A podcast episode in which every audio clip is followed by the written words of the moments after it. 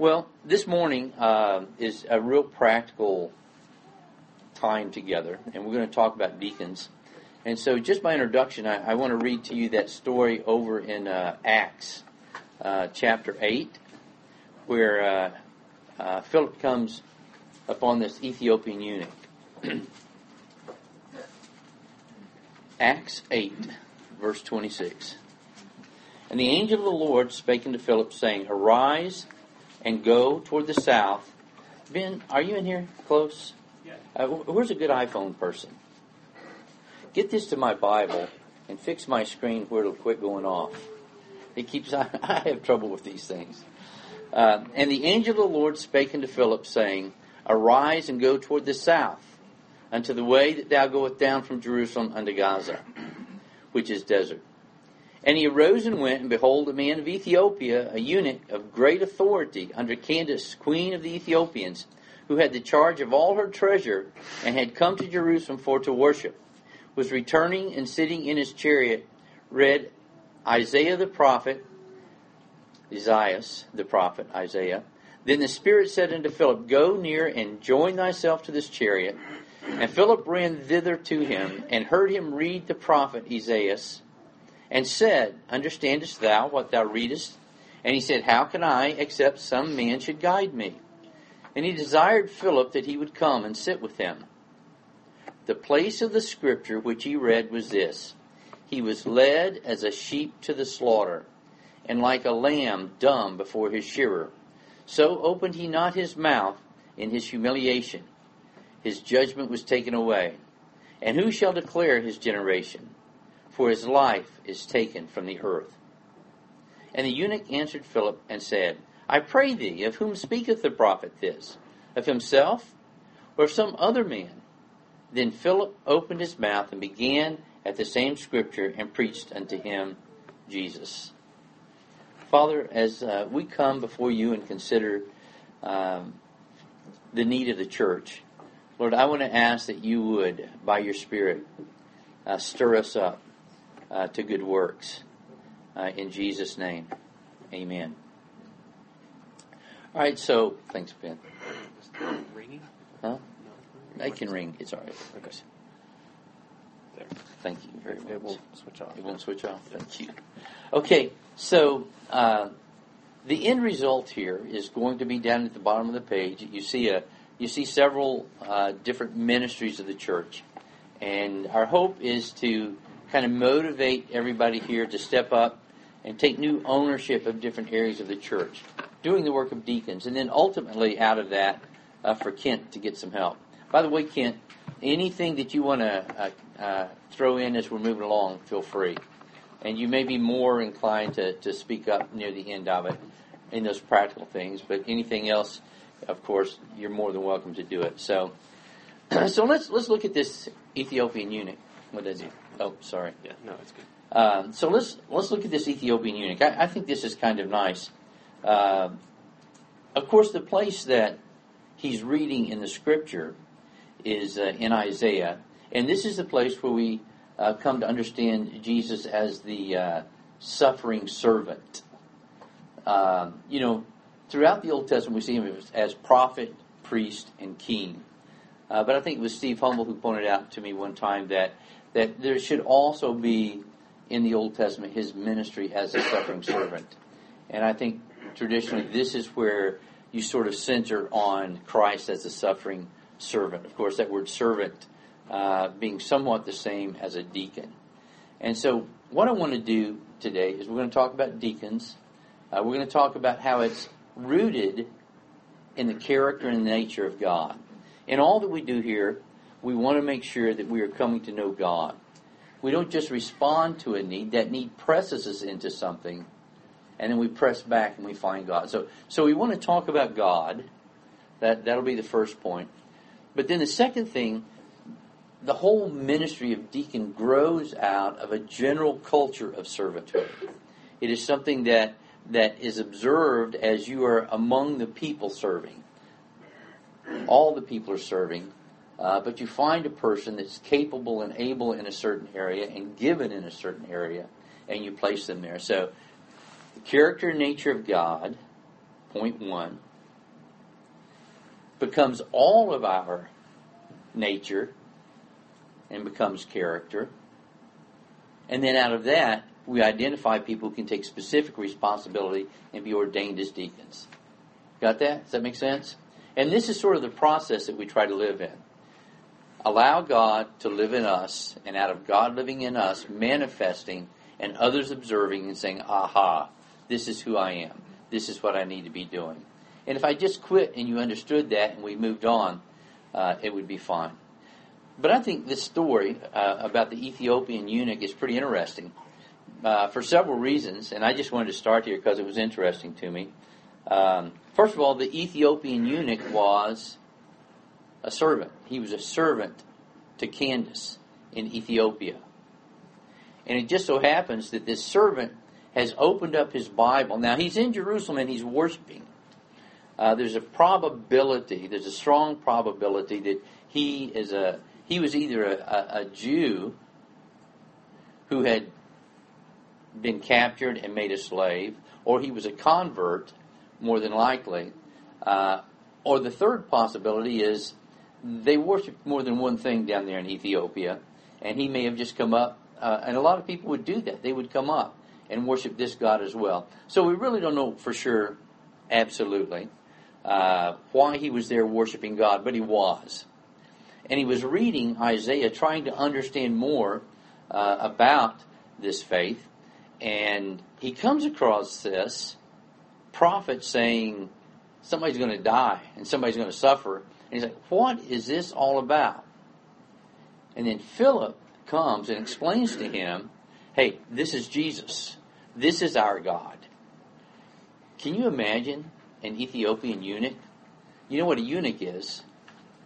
Uh, he had been probably made a eunuch uh, so that as he was close to Candace, the queen, uh, that it would be a safe situation.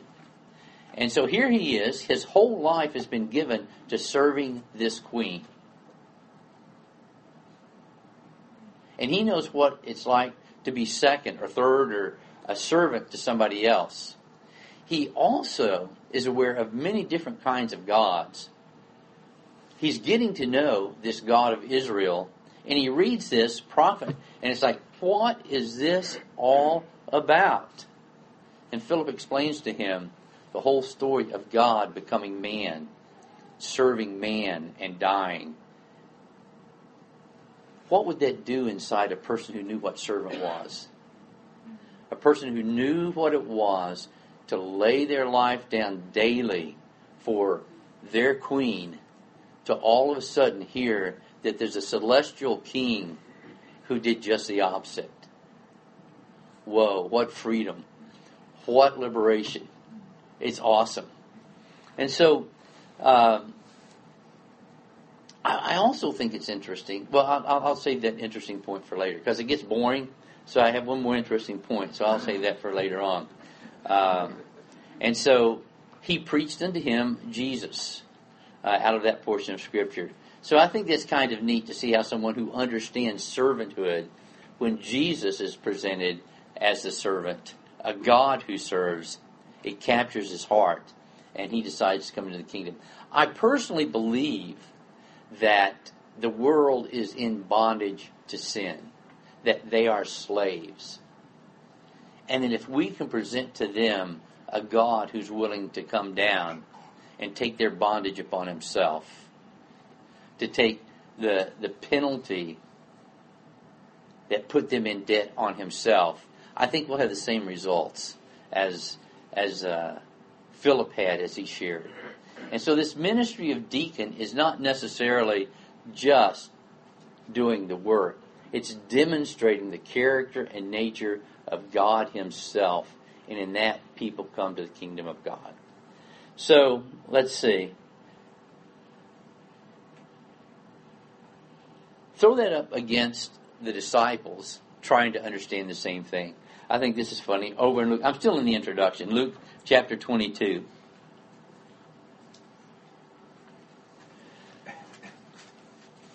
In verse 21 and 22 and 23, what happens is Jesus says, One of you is going to betray me. And then they ask, they, they start talking about, wonder who it is. And then verse 24 says, And there was also a strife among them, which of them should be accounted the greatest. Isn't that interesting? Jesus says, One of you will betray me. Who's it going to be? I don't know. Who do you think is going to be? I don't know.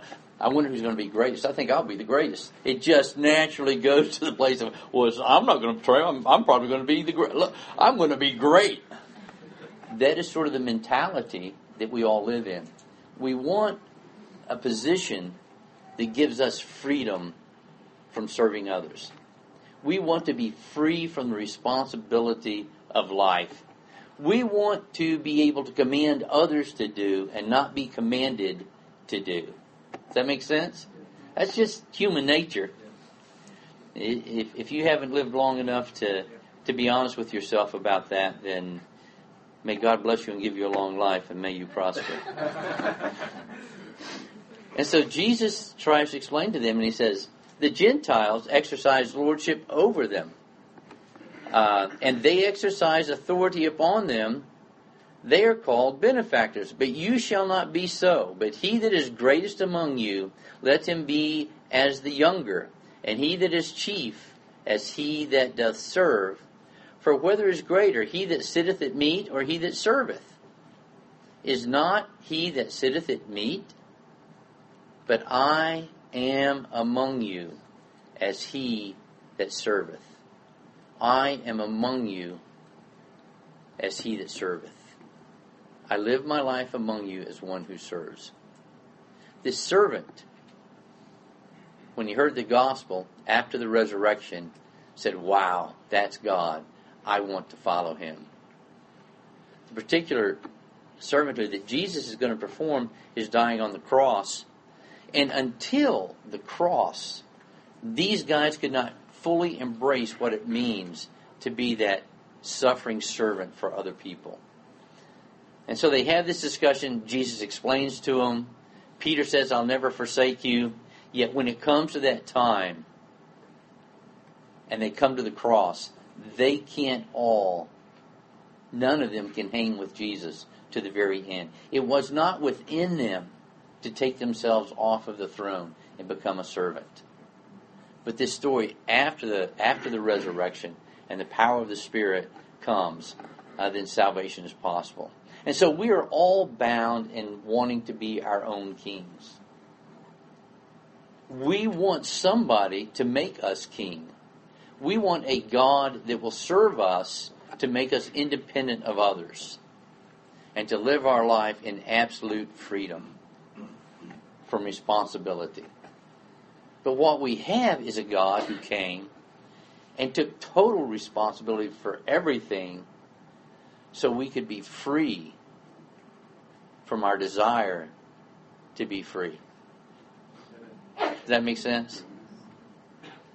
The freedom we want is the freedom to serve.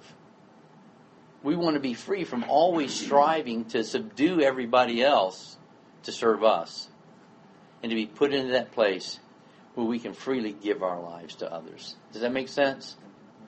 So, we're talking about becoming deacons.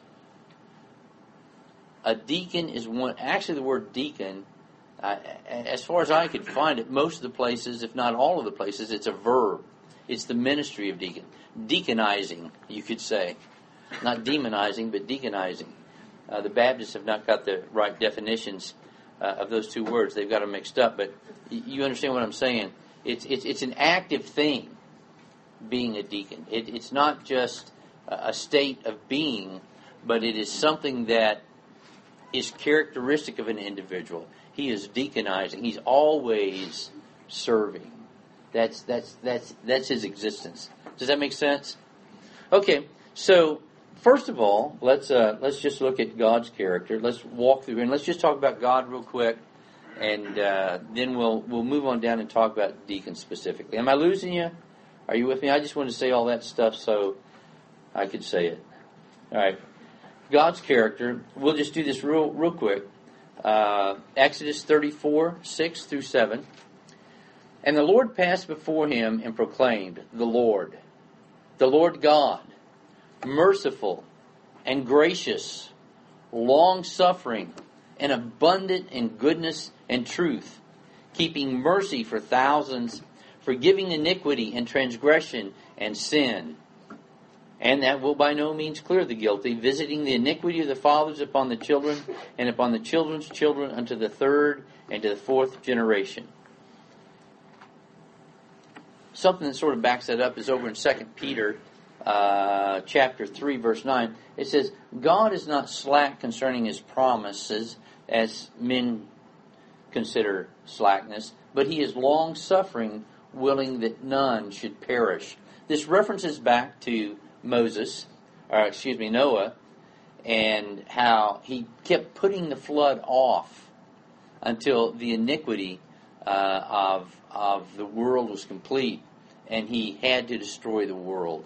But the point was, Jesus doesn't come back because he's long suffering, waiting for more people to come into the kingdom of God.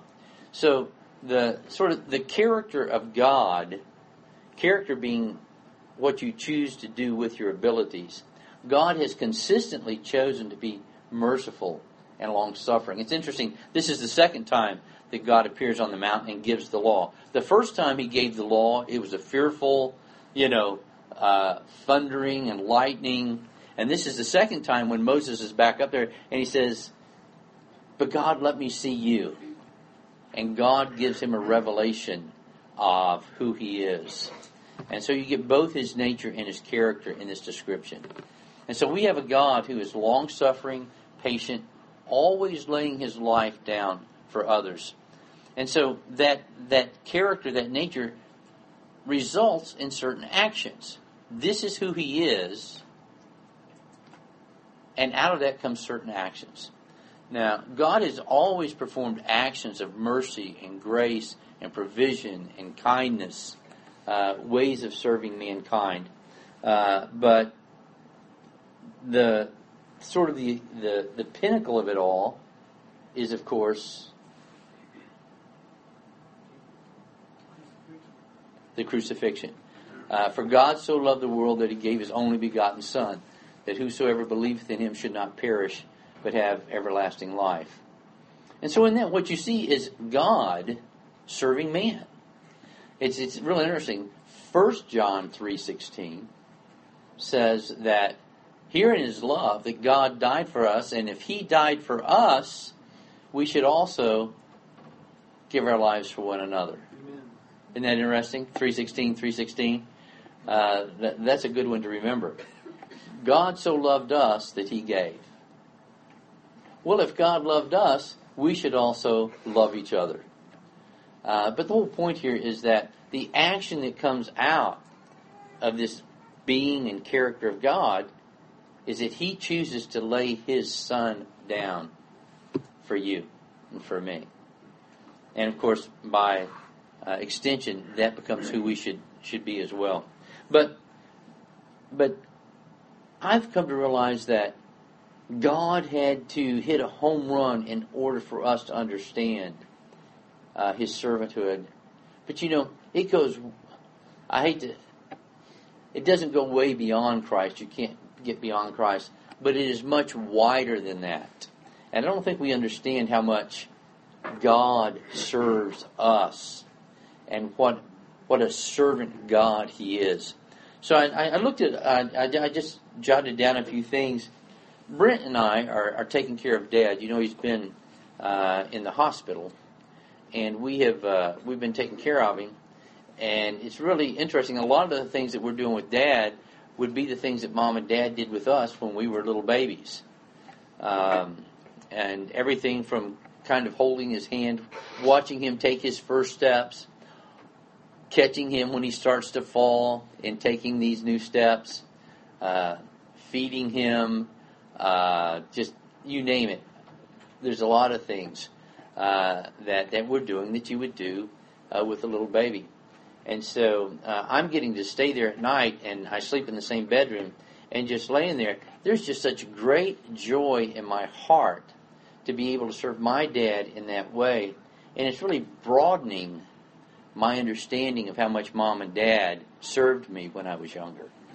Um, I uh, when I was about oh, I think 20, 21 years old, I realized that I had not been as appreciative as I should be. And so I sent my dad a letter telling him uh, that it was my pride. Uh, I didn't want to acknowledge what I received from him. Uh, I wanted to point out how he could be a better man. Uh, that's also pretty typical of people. And so uh, he, he didn't respond. You know, men are kind of funny like that. So he didn't really respond. But uh, they moved when uh, when we were uh, when I was up here. Brent, were you living up here when they moved as well?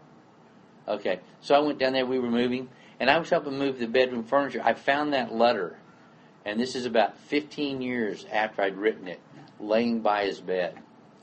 Uh, and then, uh, of course, two years ago they moved up here, and we were going through all of their stuff, and I found an envelope that had uh, two cards, which were Valentine cards from mom, and this letter in that envelope. Uh, and I've got it in my safe. Uh, and uh, after I had my kids, I began to understand mom and dad even more. And now, with Brent and I getting to spend this time with dad, I'm understanding more and more and more how much my earthly father just poured his life out for me. You know, we talk about the cross and we're very thankful for it. But I think the older you get, the more you realize God has just served me mm-hmm. in every breath of my life. We sing these songs, but until you get to the place that you realize every moment of your life is sustained by God, the Bible says that He gives cows grass to eat. Every blade of grass growing out there, God is stewarding that grass so a cow can eat it. And God knows where that cow is going to end up. The Bible says He causes it to rain on the just and the unjust. There's a few verses. Psalm 115, verse 16 says, The heaven, even the heavens are the Lord's, but the earth hath He given to the children of men. If you'll think back in Genesis, the whole purpose of everything in the earth was so that man could be placed there. There's another verse that said, He created the earth to be inhabited. So, can you imagine? Have you ever bought a gerbil or a fish? I'll, I'll go with fish. Uh, a, a, a, few of you were alive when aquariums were the big thing. You know, I'm going to get fish, and then all of a sudden you need an aquarium, a filter, rocks, and a little thing for them to hide behind, and some uh, live plants, and later on plastic plants because the live plants died. And then you get ick medicine, and then you know you aquarium, uh, the and, and filters, you know what they breathe, and then you're every day you put food in there. All your whole life until those fishes die, you're doing everything for them. Do you realize that God, God created you, and everything around you, He is manipulating and creating and using so that you could eat biscuits and gravy this morning. Those came from God. Hallelujah. Hold your breath. Hold your breath until I say quit. Now, in a moment, God is going to allow you to breathe. But if He decided not to,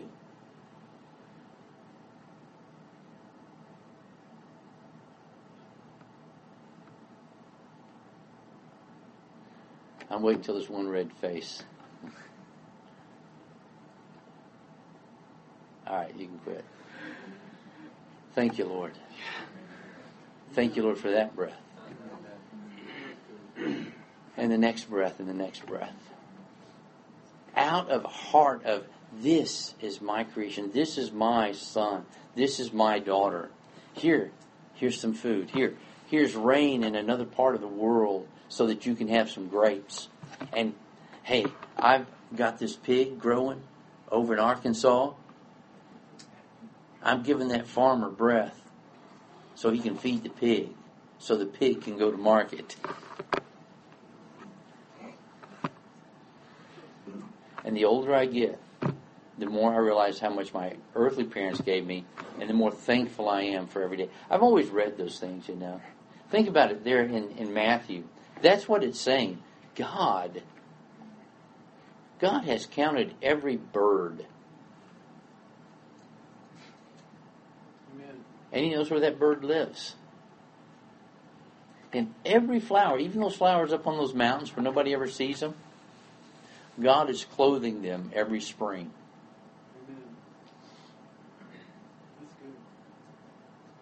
How much more you?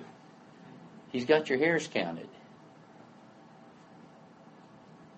And so, yeah, Christ died for us to demonstrate to us that God is willing to fully give himself and divest himself of his greatest possession. But it's not just that. All day long, 24 7, God is serving us by giving to us those things that sustain our life. Yeah? So let's take a second and let's thank Him for that. Let, let's stop and, and just and, and let that sink in and begin to bless God.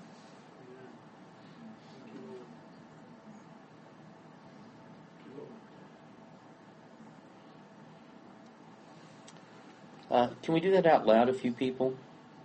God,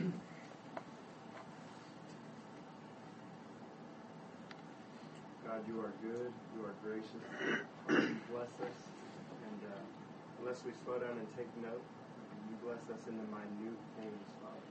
We are so thankful for the small and the great things, Father. You are so good to us, Father. Amen. Thank you, Lord.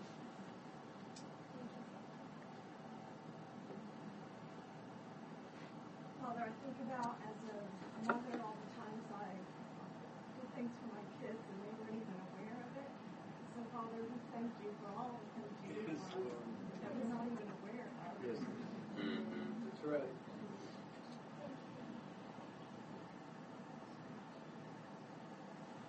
Father, I pray that you would humble our hearts, uh, Lord, we understand your servanthood to us, uh, God, that would truly break us, uh, Lord, that there be nothing uh, that you would ever give to us for any person, no matter how low they are in our eyes, that we would think is below us, God, that we would truly understand our station as a servant, uh, and God, see how you have humbled yourself and realize that there is no way that we could respond in light. Uh, there is no thing too humble for us.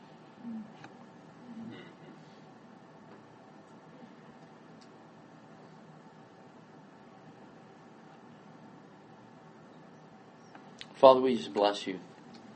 Just, uh, God, I want to ask that you would incorporate into our declaration of you as Father an appreciation uh, for all that you do. Most of all for Christ, but Lord, uh, along with that, every breath, uh, every bite, every beautiful scene. Lord, this afternoon when we open these curtains, God, we're going to see a beauty that you created that we could admire and benefit from. And we bless you and acknowledge you for that. Lord, for every good gift that comes down from you, the Father of lights, with whom there is no changing or variableness of turning. We bless you for that and honor you for it. Hallelujah. And so here begins an understanding of what it means to be a deacon, of to be verbalized as a servant, to become one who exudes life to others. It's in who our Father is. And so the second point then is that as Christians, we receive the nature of God. This is not a new teaching. I'm just reminding you of things before we talk about uh, God raising up some deacons among us. Um, if any man be in Christ, what is he? What's happened with old things? In Colossians, uh, it's not circumcision or uncircumcision that avails anything, but what is it? It's the new creation in, in Christ. It's the fact that we are a new creation. In Romans, it tells us if we do not, we will not fulfill the lust of the flesh if we walk in what? The Spirit of God. It is the Spirit of God within us. We are created new creatures, new cre- we have a whole new nature inside of us. And so when we think about the nature of God, uh, when we think about who God is, the scripture says that it is Christ in us, which is the hope of God being manifest in the earth and us attaining to the reflection of God. And so there's so much about God that you can contemplate, but today we're contemplating the fact that He serves us by pouring out Christ and all good things so that we can come into relationship with Him. And so I just want to look you in the eye this morning and tell you that inside of you, the nature of a servant lives.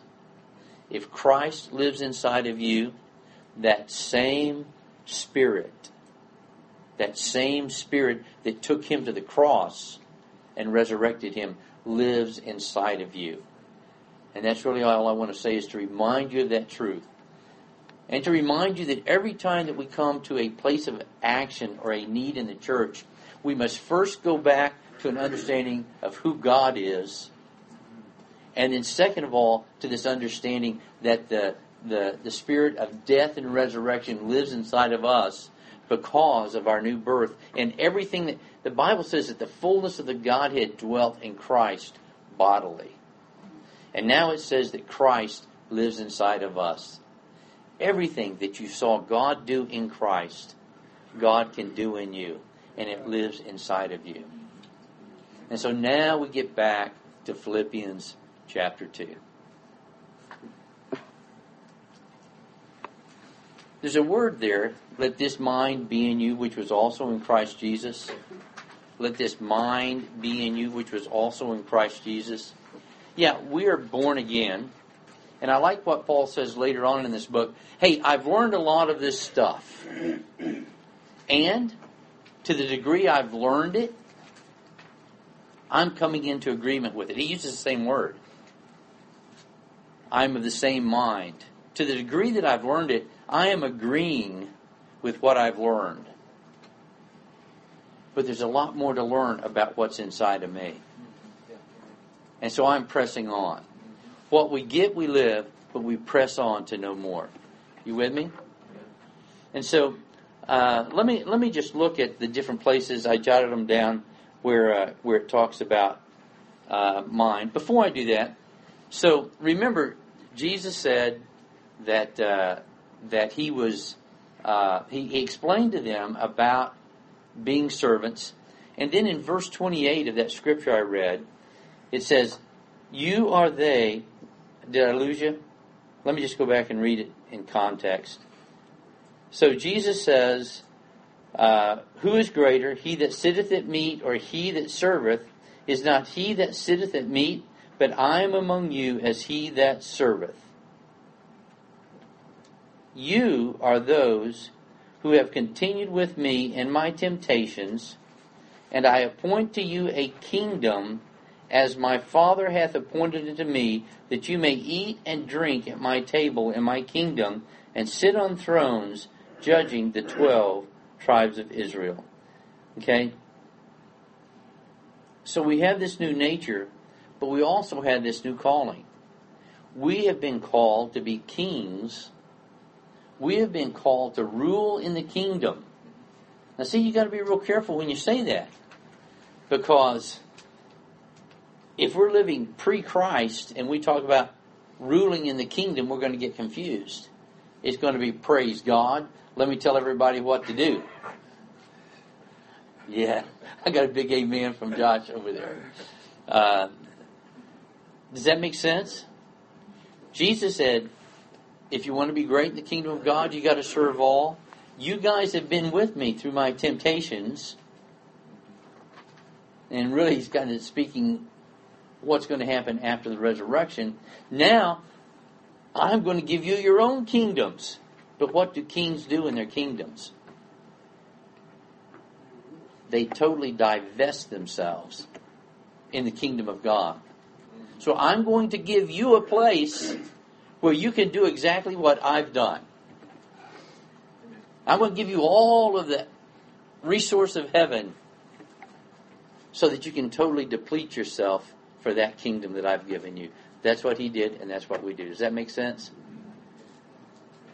It makes sense, but in the day to day, it is very difficult to live it out. And so, the mind, you know, let me go ahead and go through those in Philippians now. So, we're still in this part about our new calling. Our new calling is to rule like Jesus ruled, that is, to lay our lives down for that place He's given us.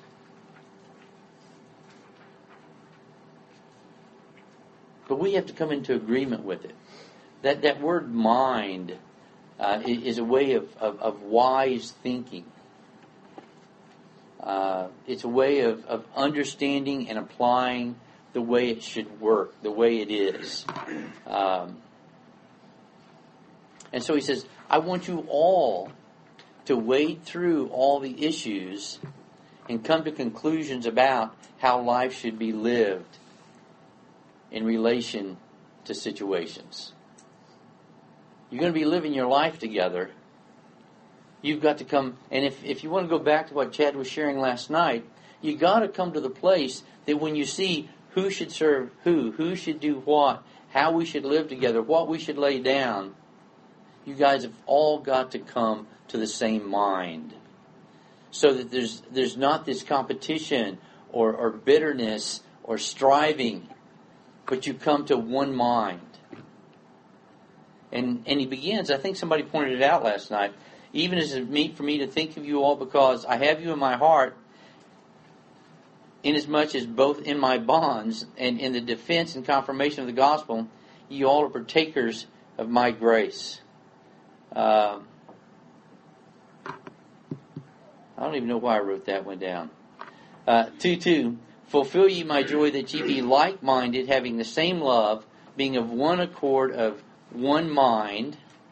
And so he wants you to be of one mind, but that way of thinking, that wisdom, ah, this is the way we should live. This is what we should do. The way you get that is you let this mind be in you which was in Christ Jesus, verse 5. I want you all to have the same mind, but how do you get the same mind? I think somebody said it by the Spirit. What's that? Jonathan said that last night. Yeah, and also I think uh, uh, Ben followed up with it. Both both of those followed up with that same point. I think this is a word of the Lord for all of us. This is where I was headed, and I think the Spirit of God confirmed it last night. Chad laid a marvelous uh, foundation for, for, for our understanding of how we're going to move into this time on a lot of things. But if we're going to be of one mind, it is going to be by the Spirit. It's not going to be through debate. It's not going to be through the smartest person. It's going to be by the Spirit of God. Let this mind be in you, which was also in Christ Jesus. And so we have to come and empty ourselves of ourselves, of our own criticism, of our own consumerism, of, I just remember those two because they have C's. What are the other three?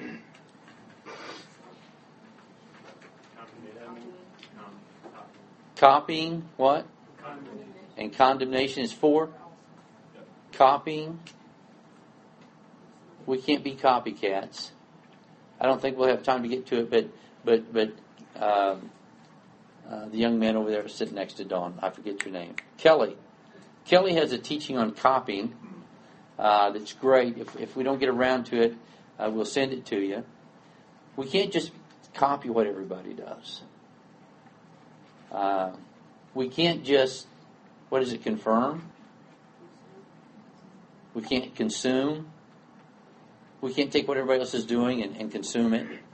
We, we, we can't interpret everything. Our mind, our wisdom, our understanding of how the life in Christ is can't be, oh, Christ just, anything that's good, we take it and use it for ourselves. We also can't be critical. We can't just always talk about how bad other things are and therefore not participate.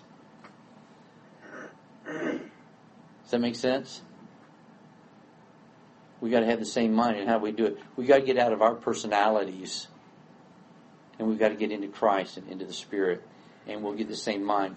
But remember, there's a lot in God, and we're talking about coming into agreement with the fact that our God pours Himself out completely for the rest of the world. See, I just want to talk about deacons, but this is where I get in trouble. I can't just say, this is how you do it. I've got to go all the way back to God. I've got to go all the way back to, listen, if we do anything because uh, it's just the thing to do, we miss it. We've got to understand that we've got to cultivate this life of Christ in us. So I feel like I've done that enough uh, to move on. Look up that word. I think it's phroneo uh, in your Strongs, and just look at the different places and how how Paul uses that word, coming to the same wisdom uh, in uh, in Philippians. All right, so this gets us to the specific office that we're looking to fulfill. We're looking to come up with deacons, right? People that deaconize. Uh, people that do the work of a deacon, use the office of deacon. What have I got down here? Oh, biblically? All right. Um, well, again, biblically, when, when I looked through it, uh, the word that's, that's translated as deacon is also translated as servant. Um, and it doesn't it, it, doesn't get formalized as an office really until Paul does it in Timothy. Uh, it doesn't necessarily talk about deacons, um, and it only becomes an office here as as Paul is setting up the churches and he's giving authority in the church to specific people to make contracts and to uh, disperse funds. Okay. Before that, it's just a general word that's talking about everybody's everybody deaconizes. And it's interesting. The first place uh, that they that really it looks like they identify particular people and put them uh, put them in the church is there in chapter what is it in Acts seven or eight. Uh, I think I've got it written down here. Six. Six. Then the twelve called, 6 2, then the twelve called the multitude of disciples unto them, and said, It is not reason that we should leave the word of God and serve tables. Wherefore, brethren, look ye out among you seven men of honest report, full of the Holy Ghost and wisdom, whom you may appoint over this business. What had happened? The church was growing. As the church grew, there was necessity in the practical care of the church. And it was out of necessity that they said, hey guys, it's getting too much for the guys that are doing the teaching to do the teaching and the setting up of the tables. Actually, this word comes uh, from a word originally that means to, to set or to wait tables. And so it really goes back to the original meeting and this, first uh, appointing of these guys, okay, to do this work. So, it says the, the, the teachers shouldn't have to do all the deaconizing. They don't have time to do it. Let's find some other people that can do that part to set them free. But it was out of necessity. And, and it's interesting, two of the guys, what was going on, the, uh, the Gentile or the Greek women uh, were not getting their fair share as they were taking care of the, the widows in, uh, in the congregation there in Jerusalem. And so they chose these guys, and it seems as though these, these guys uh, were, were Hellenists. Uh, they weren't part of that, that Jewish church uh, in, uh, in Jerusalem, but they were, they were Hellenist. And so it's interesting, two of the people are Stephen and Philip. Where did, where did, where did we last talk about Philip? Philip was talking to that Ethiopian eunuch. And so this group of men who were pulled apart, and this is where I, I, I want to emphasize that being a deacon is not just doing a task. it is representing God in who He is. And if you, in your service, represent God and who He is, number one, you're going to bring great revival like Philip did. And number two, you're going to get persecuted like Stephen did. And some mix of that. May you all be 100% Philip and 0% Stephen until the time's right. And so, out of this original choosing of people that were full of the Holy Ghost and faith to serve the tables, their lives eventually led thousands to the Lord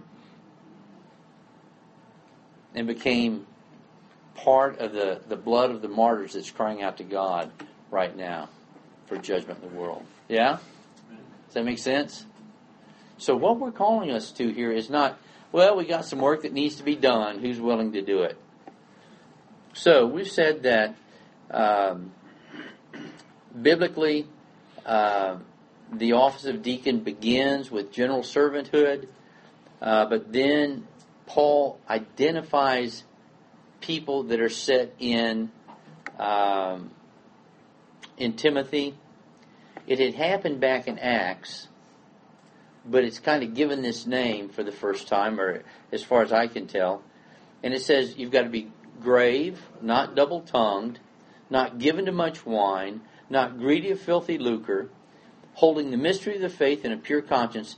By the way, the mystery of the faith is that Christ was God in the flesh crucified and resurrected. And then it talks about their wives, and then it says, You've got to have raised your family. You've got to have raised your family. And this is where I come back to where, where I, I started uh, in the beginning, or I mentioned a short while ago. I think it's only after you've given yourself fully to a family that you totally understand what it means to care for the household of God. As a father, you don't skip work because you don't feel well. As a father, you don't make your wife have to go out and do the work that you're supposed to do because you don't want to. As a father, you don't watch the TV shows you want. As a father, you pour your life out to see your children do well and to see your wife cared for. And if you do that well, your wife won't be a gossip. She won't be a slanderer. She will follow your lead, and your children will do the same. And I think I think when Paul says this, he realizes it's very hard for young men to realize I belong to a household. This household owns me. Does that make sense? And so, young men, you know, you got to come to an understanding that you haven't been thankful for the stuff that's been given to you. And become thankful. And as you get a little older, you're going to have to realize whoa, there's people who went before me who set up chairs and paid bills and made this possible for me.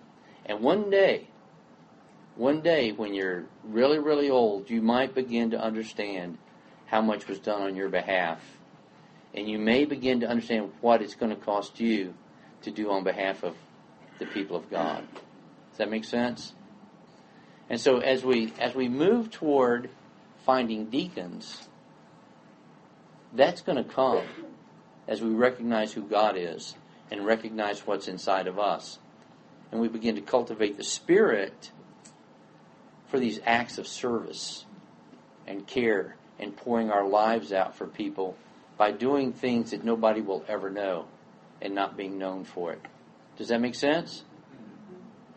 Uh, there was another verse in Peter, and I didn't look it up, but I know it says this: "You that that preach the word preach as the oracles of God, Amen. and you that serve serve as by the power or the grace of God. In other words, the anointing to preach powerfully is put on parallel with the anointing to serve uh, powerfully. Amen. And so this is a very spiritual thing. It's it's Christian growth. And so the steps that we need to be moving into, and now I'm going to go on down to this list. That's First Peter four.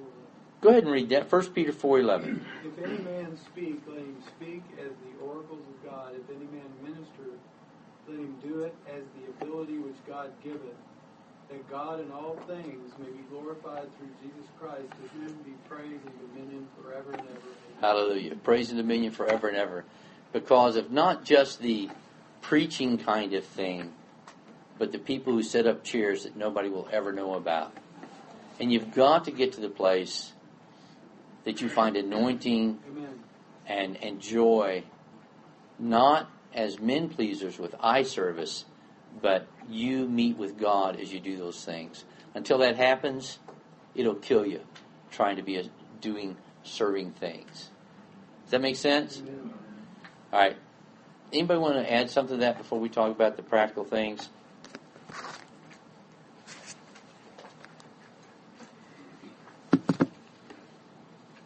Okay. What we're looking for are spirit filled men, anointed and moved by the Spirit of God to do things that none of us will ever see or know. How many of you all would like a new anointing of the Spirit?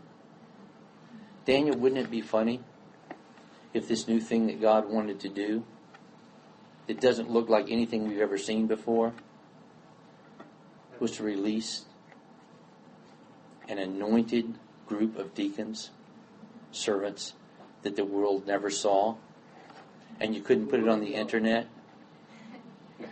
and it was unsung, and it changed the world?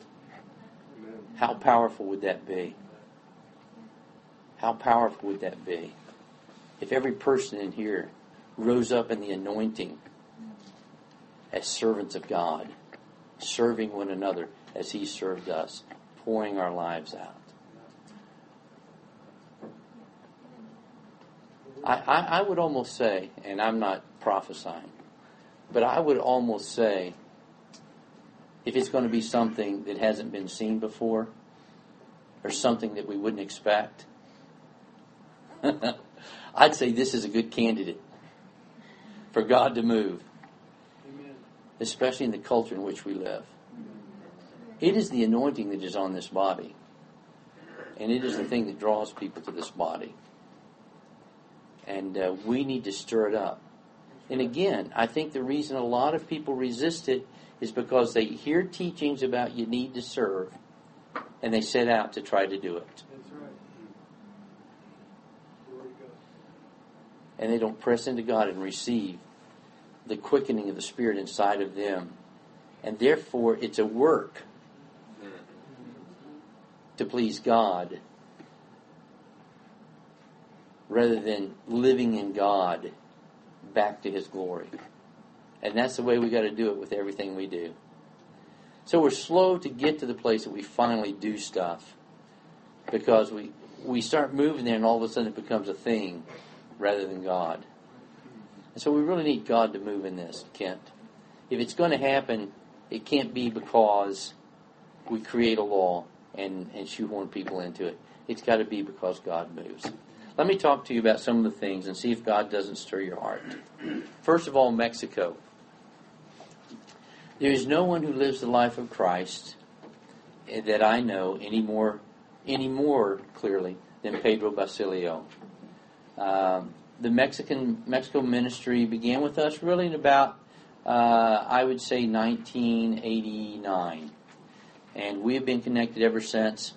And God has added to them. If you put our three churches together, uh, that's about the size of the church down there that started with Peter and his family. And so they are very much a mirror, at least in size, to us. Uh, the first 10 years, we went down two or three times a year with medical teams. We committed ourselves to do it for 10 years. And it got started. But let me tell you uh, right now where we are with Ayutla. We were we we had, we'd gone on to wait. Let me just stop a second. Any thoughts about deacons in general or service in general before we go through this list? Ben, anything to add? Dan? Chad? Anybody? It's good. I think that there's uh, there's an anointing that's there to be pressed into, it is very much spiritual. It is very much supernatural and miraculous and reflective of God hmm and signs and wonders kind of way. Yeah. Uh, we do find that our uh, service, and I want to pursue it more. And um, it really does the body of Christ an amazing service when people find that anointing. The body really flourishes. People really get care of it. And Christ is, is manifest in the earth. And people are transported by the Spirit. Yeah. And people see Christ standing at the right hand of God Yeah. in the midst of this ministry. Yeah. Yeah. Dan? Let's bring up the, the scripture. I think it's in Luke where Jesus says, "You know that the princes of the Gentiles exercise dominion over them and authority upon them, but they, but it shall not be so amongst you. Uh, but whosoever will be great among you, let him be a servant. Mhm. Whosoever will be chief among you, let him be a slave. Uh, even as the Son of Man came not to be served, but to give his life as a ransom."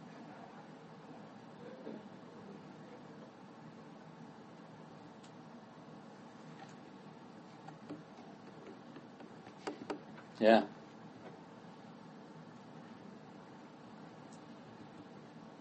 Anything else? All right. So that's that's what we're doing. We're seeking God. It's going to manifest it. Now remember, where it first got applied, at least in the book of Acts, that we see, is there was a need. And so they searched out and found people full of faith and full of the Holy Ghost. And they appointed them to take care of those kinds of things. And they received that ministry. Let me give you a quick list before we go any further. They owned it. They didn't have somebody coming and reminding them that this needs to be done. They owned it. Secondly, I think they owned it for life.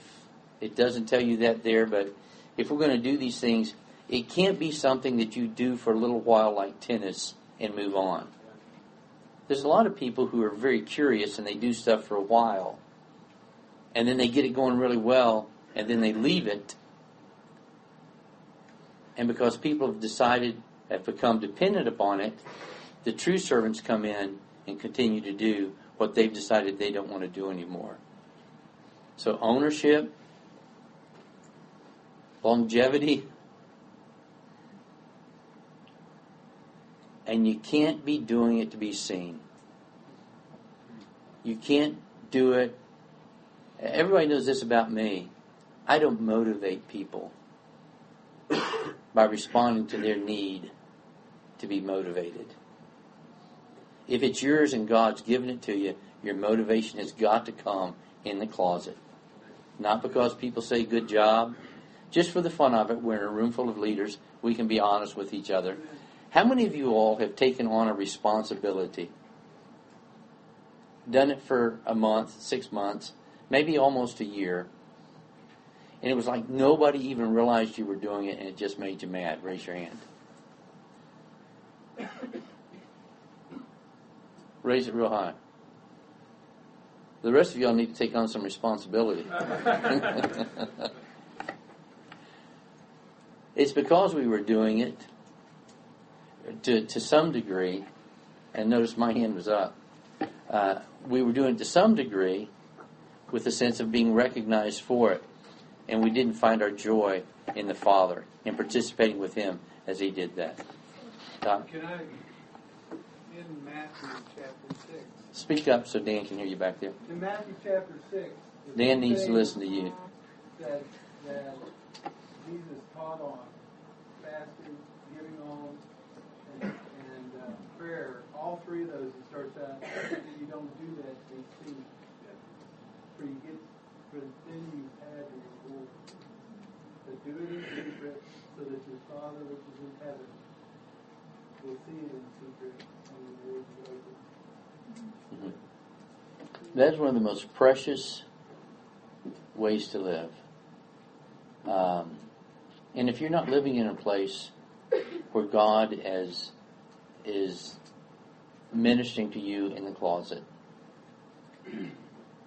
then you're missing one of the greatest blessings of Christianity. I'm telling you, this is a supernatural thing I'm talking about. This is God moving in the hearts of men and women. To all of you millennials, life changes. And you pick up a new thing and you go on. But somebody is still putting the bread on the table. Somebody is still setting up the chairs. And it's something contrary to your nature. And you're going to have to change your mind. You're going to have to gain a new wisdom. And you're going to have to realize no, life is not the newest, latest thing. Life is me being bound as a servant for the rest of my life to the little purpose of God that He's given me. If we can get this move of God in our church, I'm telling you, it will revolutionize the work and multiply it exponentially. Yeah? All right. So let's talk about these things real quick and see see if the Lord doesn't put something in your heart. Kent, you want to say anything about deacons in general?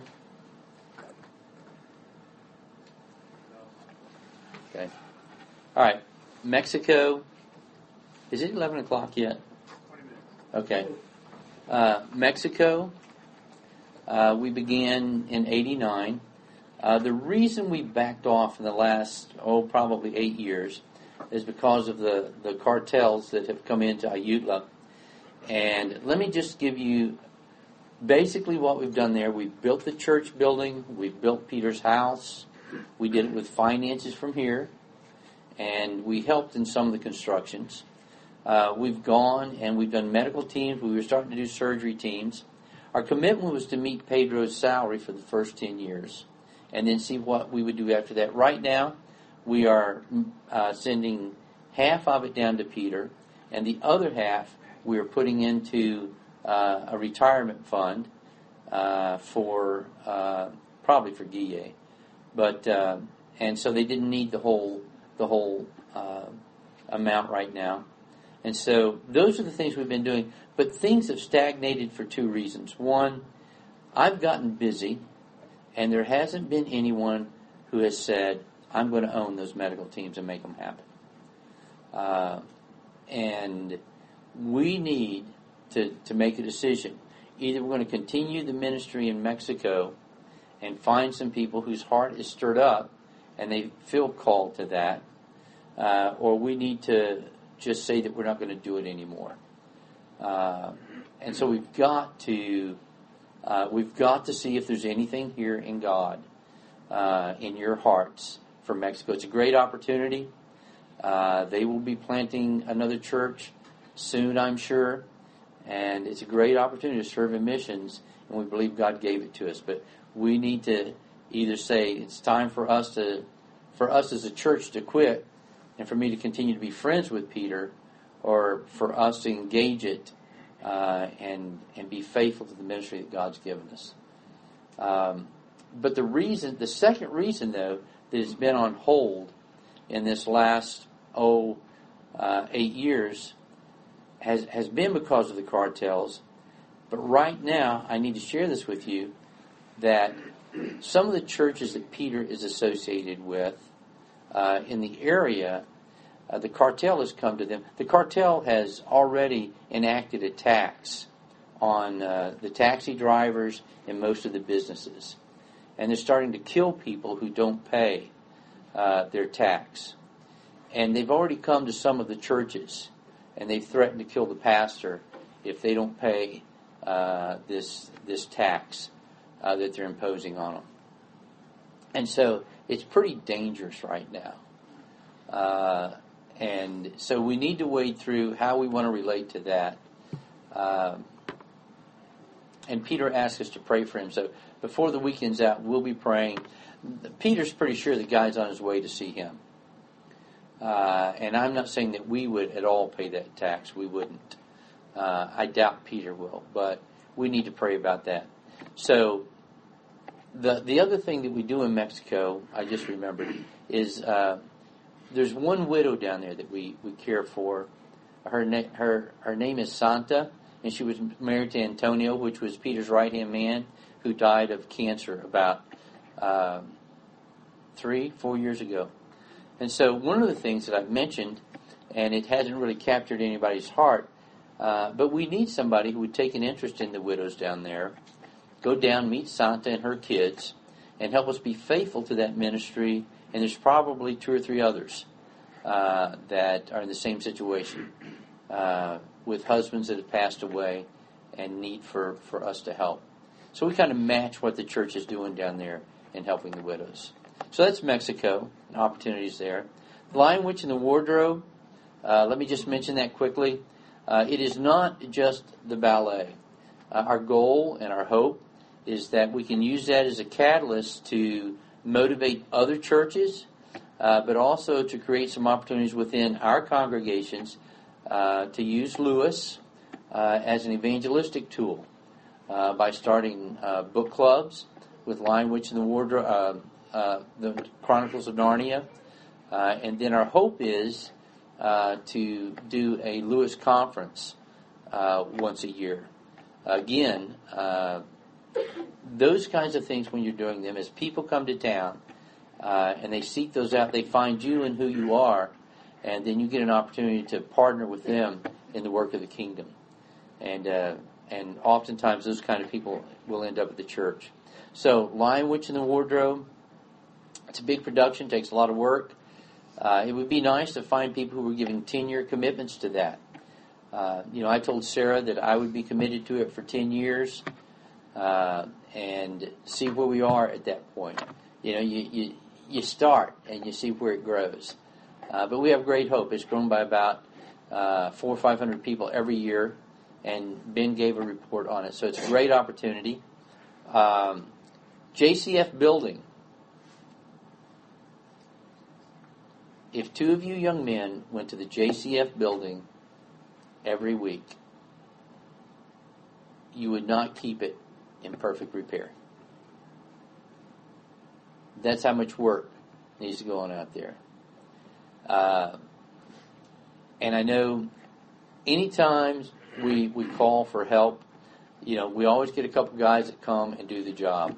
But we really uh, need some guys who will take that on and say, hey, we need to make sure this building stays in repair and is improved, you know. Uh, but even more than that, the camp. Um, talk about an opportunity to serve. Uh, there is always opportunity to serve there. I could go and work full time between now and the end of this year and never get everything finished that needs to be done at the camp. Uh, so we could be out there every weekend if somebody had the wherewithal uh, to to motivate and to uh, direct and to to make that happen. Does that make sense? Um, there's a lot of work that needs to be done there. Amen. We're looking for people who say, "I want to give myself to that," and I, I, I don't want anybody to tell me what to do. I want to be doing so much that I couldn't do any more if somebody told me what to do. Does that make sense? All right. Yes.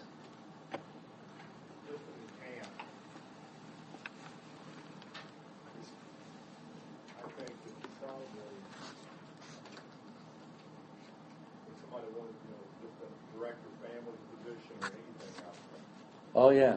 Probably going to be at least the next couple of years where we'll figure out how we're going to do it. Oh yeah. There are so many opportunities to live differently in how we do things. Uh, when we're just trying to put together a list of guidelines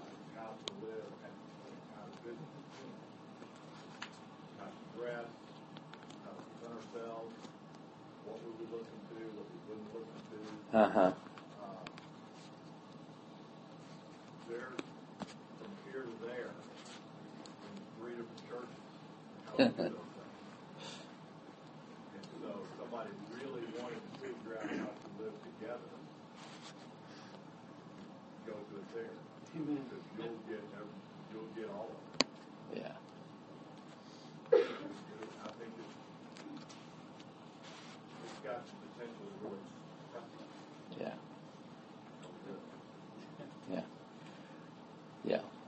The, there's there's two or three different places that we need people. One is cleaning. One is grounds. One is what Kent is talking about, overall direction, and the other is is the ongoing maintenance uh, of the stuff. Uh, and what Kent is talking about is is really being the man and woman there who come across all of these different ideas and have to help navigate those so that we can so that we can complete our project of living together. So think about that. That that is I'm really excited about what's going to happen there. Um, UCF, everybody knows what UCF is. Um, you know, traditionally, uh, there have been a few people who have made that theirs and held it for five years, ten years. Um, but it is a worthy place to be a deacon, and that is table kinds of things, meals at the begin in the outreach kind of things. Uh, I don't know how all that stuff even happens in the church anymore, but I got to believe there's some people who know how those meals and outreach work, and they just make it happen. Uh, and I know at the end of that week they are worn out. Uh, but you know you can you can think in terms of that, and that can be part of the niche that you could deaconize yourself. Um, men's breakfast, church vacation. Uh, that is an ongoing event. It's going to happen every three years, and you we could put a year's work into making it right. You would be amazed at how much work it took uh, to to get that to happen. Uh, the first year, Karen put it together. She was uh, my assistant, and then this last time, I think Ben, did you work on that one? No, it was only one. All right. Well, there's another one coming up, and I think Karen had two or three people working with her on that. But boy, if somebody could catch it in their heart, I want to make that church vacation uh, consistent and uh, fruitful and all that it's supposed to be. Boy, what an opportunity! What a ministry! Um, I've got another thing on here called care. We're getting to the place that uh, the kind of stuff. Here's our philosophy about orphans and widows uh, and and and benevolence. We don't want to start a widows ministry or an orphanage or a benevolence fund. We want to make sure that we take care, first of all, of the household of God. And there's this real idealistic view of widows. Now, where can I find widows to take care of? Yet at the same time, in our own body, people who are in similar situations don't get taken care of. Um, and I think if there was uh, anybody here who wanted to say, hey, I want to make sure all of our single women are taken care of, or I want to make sure this this is supposed to happen in home groups, but sometimes a, home group gets overwhelmed and they can't care for everything that's there. And so, if you if you're one of these people who think orphanage, uh, uh, widows, uh, you might want to begin to think about how you can meet the demanding needs of these bodies uh, when those things occur. People who are sick, people who need rides, those sorts of things. It is a miserable ministry. It's much more fun to direct an orphanage than it is to meet the needs of people that are demanded of you rather than something you volunteer to do. And so there's just more of that and special events. Anytime there's a special event, um, there is a lot of work that goes into it. Uh, they don't just happen. And so I just want to throw a few of those things out there where you can see we as the leaders need to be examples of a servant's heart, to throw ourselves into these things and not to see ourselves as above it, uh, but to see ourselves as fathers and mothers. And it's our responsibility to faithfully uh, give ourselves to these things. And I think as we do that, as we release this anointing among us, uh, that we're going to see uh, people emerge that have uh, sort of the, the, the excellence that's necessary for us to lay hands on them and call them deacons. Does that make sense? All right. So here's how it's going to work. When we announce these things as we move along, every person in here, as the team, we need to make sure they're taken care of. And if nobody else does it, you do it. Period. End of discussion. That's the way the responsibility of a deacon works. Does that make sense? Uh, and we will see uh, in these months that come where that is and, and where that rises to a level of excellence. Not, I will do something two times, but hey, that needs to be done. I'm going to go do it and make sure uh, that it's cared for as long as I'm here. Does that make sense? So that's where we're headed. It's, it's, and it's got to be an anointing of God. You've got to let God get you if that's going to happen. All right. So there you go, Kent. I got back to the the uh, decade of the deacons, sir.